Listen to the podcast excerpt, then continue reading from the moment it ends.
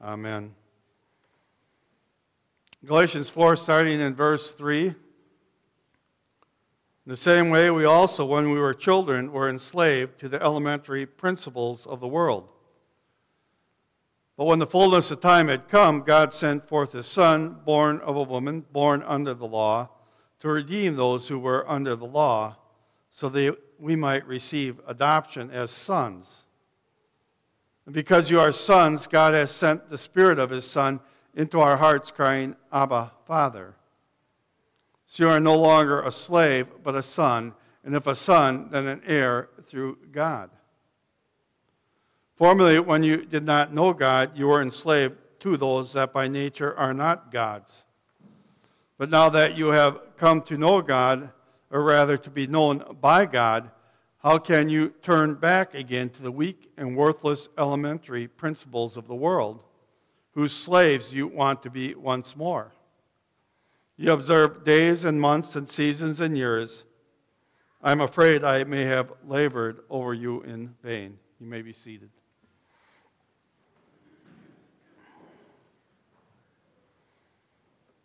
Again, we're wandering around in the deep waters of Galatians. I thought we were getting into shallow water, but uh, we did gain on a couple verses. We're on to verse 3 in chapter 4, so. Again, there's a lot in these words, a lot in these chapters. And in verse 3 and in verse 9, we see something repeated and similar the elementary principles of the world, in verse 3. And in verse 9, how can you turn back again to the weak and worthless elementary principles of the world, whose slaves you want to be once more? There's a lot of commentary and a variety of commentary concerning the meanings of these verses.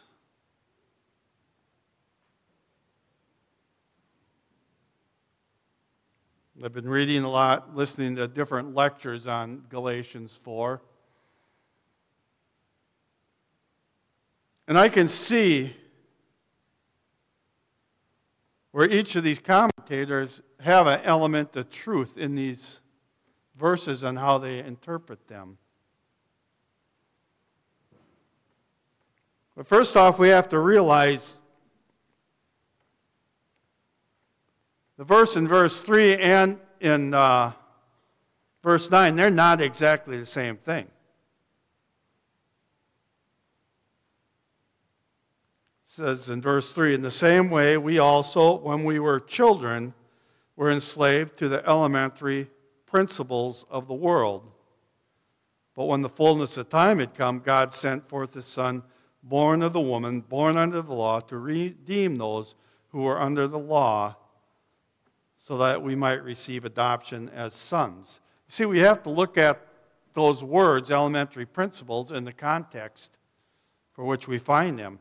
And in verse 9, formerly when you did not know, or I think I'm starting in verse 8, formerly when you did not know God, you were enslaved to those that by nature are not God's. But now that you have come to know God, or rather to be known by God, how can you turn back again to the weak and worthless elementary principles of the world, whose slaves you want to be once more? You observe days and months and seasons and years. the reason I wanted to expound on this, because this doesn't, this message just doesn't pertain to these verses. It pertains to every message when we present it to you. We must look at the context of what it is found in. Because words in different contexts can be, have different meanings. But also, we have to look at it how does it fit into all of Scripture? Let the Scriptures interpret Scriptures. Like I say, I have some people, they think that they can do whatever they want, and they say the Bible says God is love, period, gives us license to do whatever we want.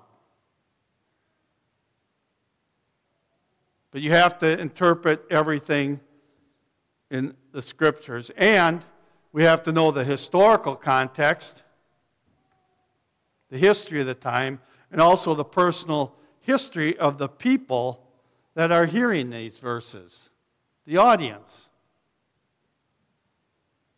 It all has to be taken into consideration.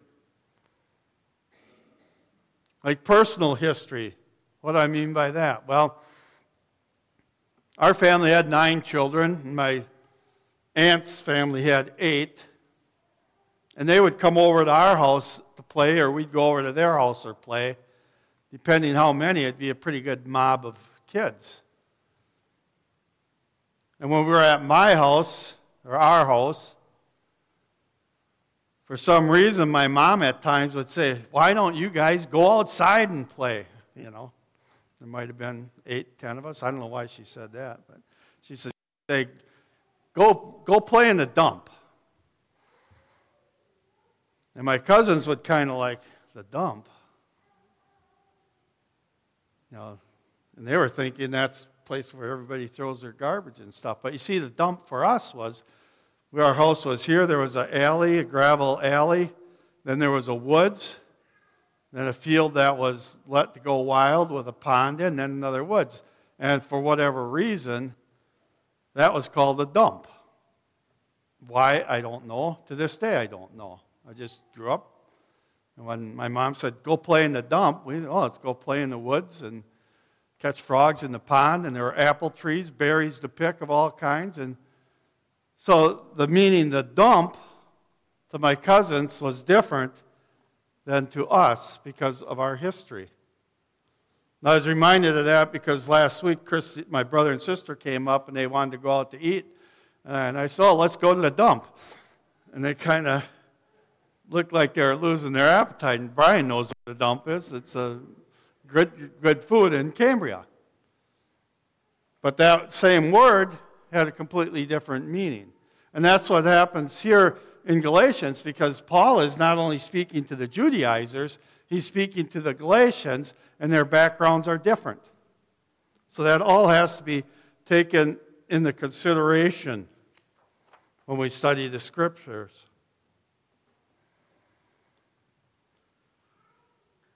Like I say, he had a similar situation. The Judaizers, they were familiar with the laws of Moses and the ceremonial laws.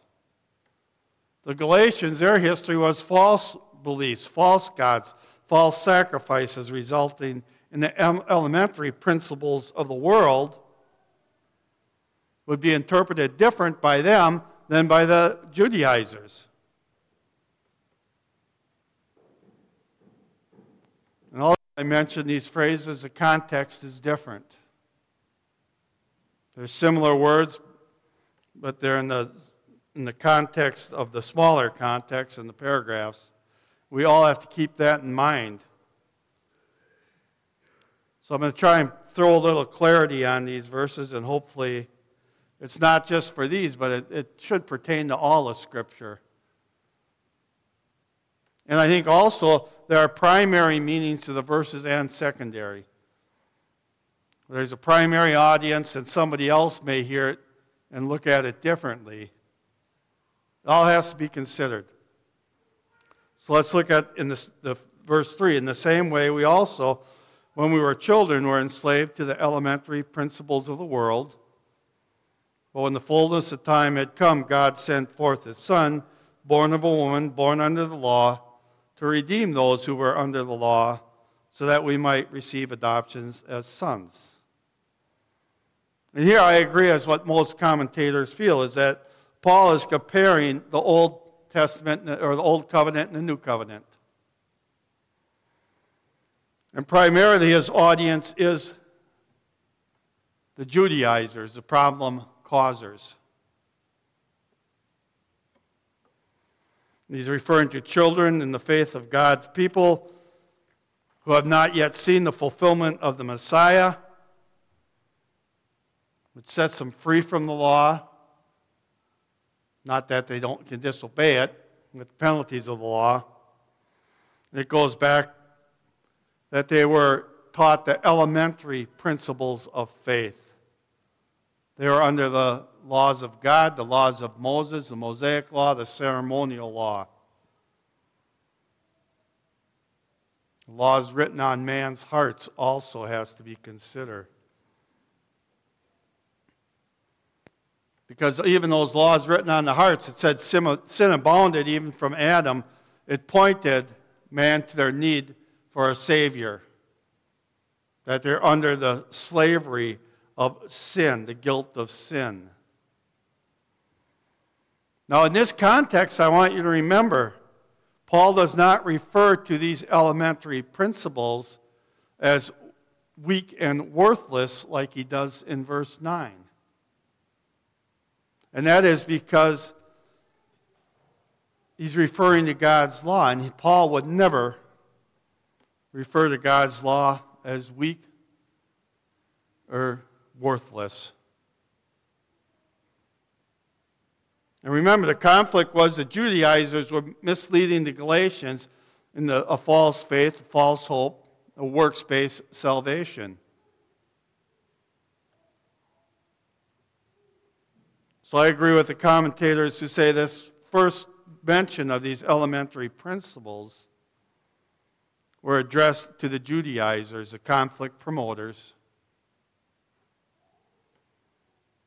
And because Paul gives the fulfillment of the promise to them, but when the fullness of time had come, God sent forth his son, born of a woman, born under the law, to redeem those who were under the law, so that we might receive adoption as sons. So he keeps repeating the law, the law in this context.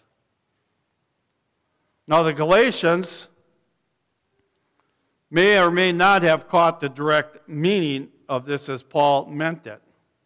You know, depending on their personal history. Some of them may have been proselytes to Judaism, and they might have understood the laws of God, the Mosaic law, ceremonial law. Others would probably think the elementary principles, because we're speaking about a religious issue, is my past religious, religious experiences. They may be thinking of their false gods and how they were strayed from the true God by their false gods. Now let's look at verse 9. Formerly, when you did not know God, you were enslaved to those who by nature are not gods. See a completely different background here for these Judaizers. You were enslaved by nature that are not gods, your false gods. But now that you have come to know God, or rather to be known by God, how can you turn back again to the weak and worthless elementary principles of the world, whose slaves you want to be once more? Again, I believe, like most of the commentators, that Paul here is addressing the Galatians, not the Judaizers. His primary audience is the Galatians. Surely the Judaizers would hear this. But notice it said, You did not know God. You were a slave to things that were not God's. It's completely different context than you were young in the faith. You're true to the faith, the Jewish faith, but you had not seen the Messiah yet. You were young. There was the elementary faith you were in. Here, your elementary faith is you're serving false gods. And they were enslaved. They were enslaved to the elementary principles of false gods. Remember, Paul always says the laws of God are good and true. And he has no negative comments in verse 3 about the elementary principles. But here he calls the elementary principles weak and worthless. And that's what these gods were that these Galatians were serving. They were weak, worthless, and, you know, one or two messages back, they were serving demons. We went over that. These false gods were demonic, demonic forces. And then when he, Paul says you observe days and months and seasons and years. What he's doing is he's bringing these principles together. What he's saying, if you go back to your false gods, it's worthless. They're not gods. It's a false faith, it's for false religion. But he's also saying to them, and if you go and you follow what the Galatians want you to do, it's the same as going back to your false gods. You're misusing the law of God, and you're back to serving, serving demonic forces. Because in both cases, it's straying you away. It's taking you away from the true faith.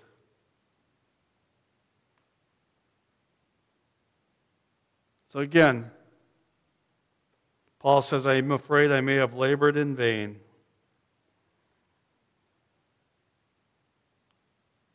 Because he's not seeing church growth. And again, I, I mentioned uh, a couple messages back. I think in Galatia there were true believers, there were young believers, who were misled, there were false converts, and there were seekers. But if you hook yourself to the wrong engine that's pulling you away from God, you're not doing anything for the church. Even if you are a true believer. God will bring you back if your faith is true. But while you're straying away, like these Galatians were, following the Judaizers, they were more harm to the church than they were good. And I hope that brings some clarity that what we have to understand is the audience, the context, historical context, and the history, and how it fits in the big picture of scriptures. We know that we're saved by grace of God, grace alone, through the works of Jesus Christ. And we can never add to that or take away from it. That being said, I'm going to go back to verse 4 because uh, we have a little time here. I want to clarify a few things in verse 4. And I think we're done with this portion in chapter 4. But when the fullness of time had come, God sent forth his Son, born of a woman, born under the law, to redeem those who were under the law, so that we might receive adoption as sons. When I was studying these, this Galatians 4,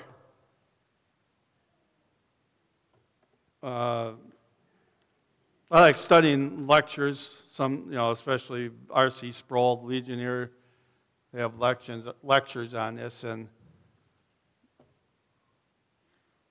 in verse 4, it kept coming up.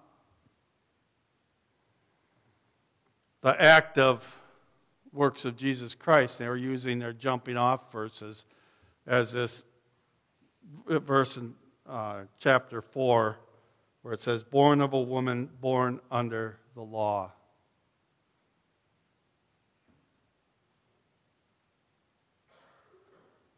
You know, uh, J. Gresham Machen, he was a professor at Princeton, and Princeton, well, 1900s, was straying away from conservative. He led a revolt there, started one of the Presbyterian denominations, broke off. But at his death in 1937, he wrote to John Murray, another conservative biblical scholar.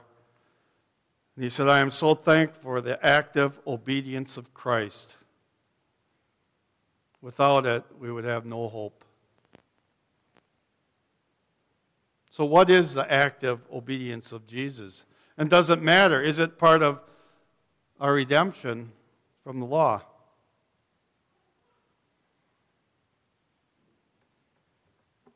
Well, I'll tell you right off, saints, you were saved by works. And no, the Judaizers haven't converted me. You're saved by the works of another, Jesus Christ. He died for our sins and he lived for our justification. Born under the law. Why did Jesus tarry here for 33 years?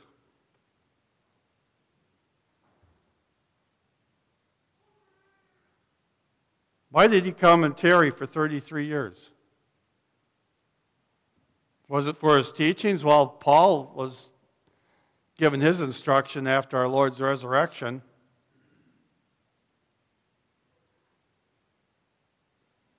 See, it was his active obedience to the law that brought us justification. Saints, it is his life and his death that brought us peace with God. We are all law breakers. We will never keep the law of God. You know, we try to stay on that narrow path, but we're in the ditch on both sides constantly. Jesus walked those 30 plus years perfectly.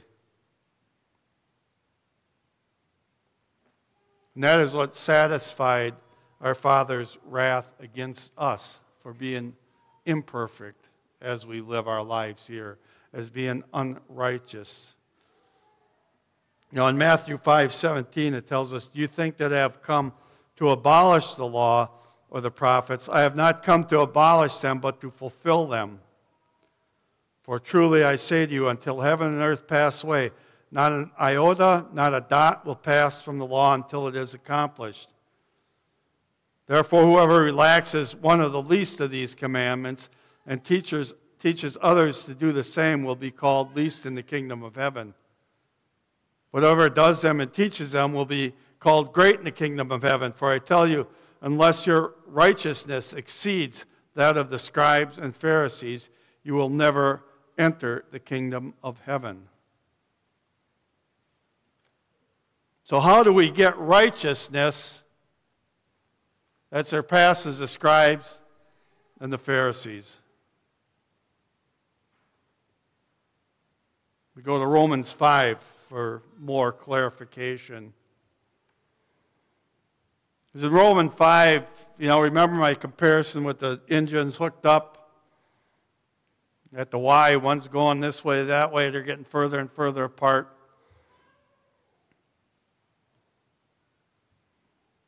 We're hooked up to one or two engines the first Adam or the second Adam.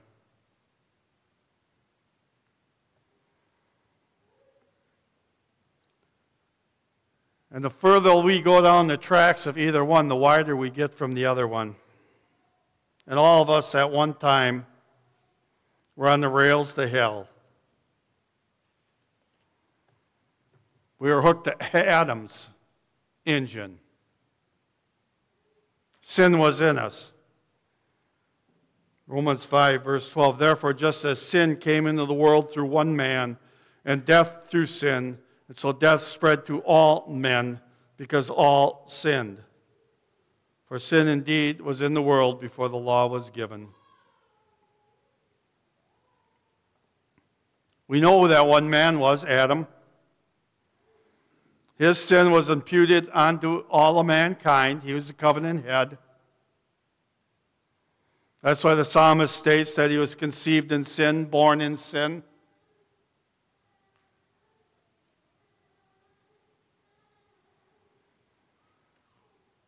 We don't have to teach our children to sin. It comes natural. We don't have to teach ourselves to sin. It comes so easily. That sin was imputed onto us. Now, some people say, well, Adam sinned, why did we get punished? It's a good question. I'm just telling you how it is. You can ask God on the other side of eternity why. It's God created the world, His rules, His wisdom, and I'm sure He'll clear up any of your doubts on the other side of eternity. But the scriptures, that's what they teach. Adam's sin was imputed onto all mankind. All of us are unrighteous. And one sin makes us so. Our God is so holy that one sin makes us unrighteous. Even though our sins may not be like Adam's, who lived in the perfect paradise in the presence of God, our sins still make us unrighteous. But fortunately for believers, we don't have one covenant head, we have two. That's only for believers. Adam was a type of Jesus, a picture, a comparison to the work of Christ. But he was the imperfect one who sinned. The perfect Adam did not sin. It tells us in verse 16, yet death reigned from Adam to Moses, even over those whose sinning was not like the transgression of Adam, who was a type of the one who was to come. Again, Adam was a covenant head, and what he did affected all of mankind. Jesus was the second Adam, and what he would do would affect the elect. As you go on in Romans here, it gives that comparison. I'll start in verse 15. But the free gift is not like the trespass. For if many died through one man's trespass, many, that all died through Adam's trespass, much more have the grace of God and the free gift by the grace of that one man, Jesus Christ, abounded for many. And the free gift is not like the result of that one man's sin, for the judgment following one trespass brought condemnation. But the free gift following many trespasses brought justification. For if because of one man's trespass death reigned through that one man, much more will those who receive the abundance of grace and the free gift of righteousness reign in the life through the one man, Jesus Christ. Therefore, as one trespassed, one trespass led to condemnation for all men. So one act of righteousness leads to justification and life for all men. Now, again, here, we have to clarify all men in the context says all men. But in the Bible, we know that that all men, he's speaking of all believers. That's why we have to be so careful and we can't take one verse out of scriptures and say that is what it means, that's what it says. Universalism, all men are saved because of God. They're all justified. No. You let scripture interpret scripture. All men here means all believers. For as by one man's disobedience the many were made sinners, so by one man's obedience the many will be made righteous. By one man's obedience. That's the Lord's obedience to the law. His continual obedience for 30 plus years to the law that is what will make us, give us righteous. Make us righteous. It's as if we obeyed the law. Now, the law came in to increase the trespass, but where sin increased, grace abounded all the more, so that as sin reigned in death, grace also might reign through righteousness, leading to eternal life through Christ our Lord. We are saved by the grace of God. And made righteousness by the works of God. It's both, it's not one or the other. It tells us For if while we were enemies, we were reconciled to God by the death of his Son, So, the passive work of Jesus when he allowed himself to be killed and murdered on the cross, we were reconciled to God. More now that we are reconciled, shall we be saved by his life. Saved by his righteous life. You see, it's both. It's the life and the death of Jesus Christ that brought us peace with God. One of the, the uh, lectures I listened to from the Ligonier ministry was David Lawson, and he put it this way. And I think this is really easy to understand, anyway, it was for me. you know, when Adam was in the garden, his slate was clean. It was at zero. Now, had he performed the righteous acts and just kept living according to God's law, he would have had that righteousness appointed to him. He'd go into the positive. However, he sinned, which resulted in him going into a negative account. He had an unrighteous account.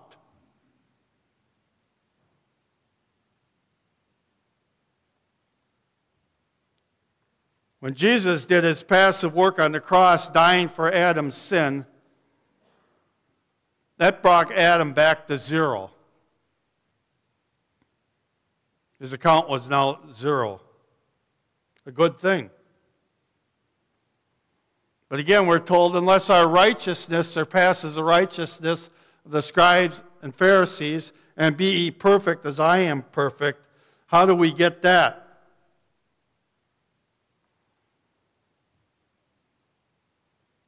That positive righteousness comes from those 30 plus years of Jesus living a perfectly righteous life under the law. And that is imputed onto us. And we need not only to be at zero, to be forgiven of our sins, we need to be looked on as righteous. So it's both. It's the life and the death of Jesus Christ that has imputed us with righteousness and salvation. Both is needed. The perfect life and the sacrificial death. That is what brings us peace with God. You know, what a Savior setting up a perfect plan like that for sinful people. To come and live among His people for 33 years humiliate himself, put himself under the laws that he created, so that we might have life with him and the Father in eternity. Praise God. Let us pray. Our Lord and our God, we thank you and praise you for all the blessings you've given us. We praise you for this message. We praise you for your perfect righteousness. In Jesus' name.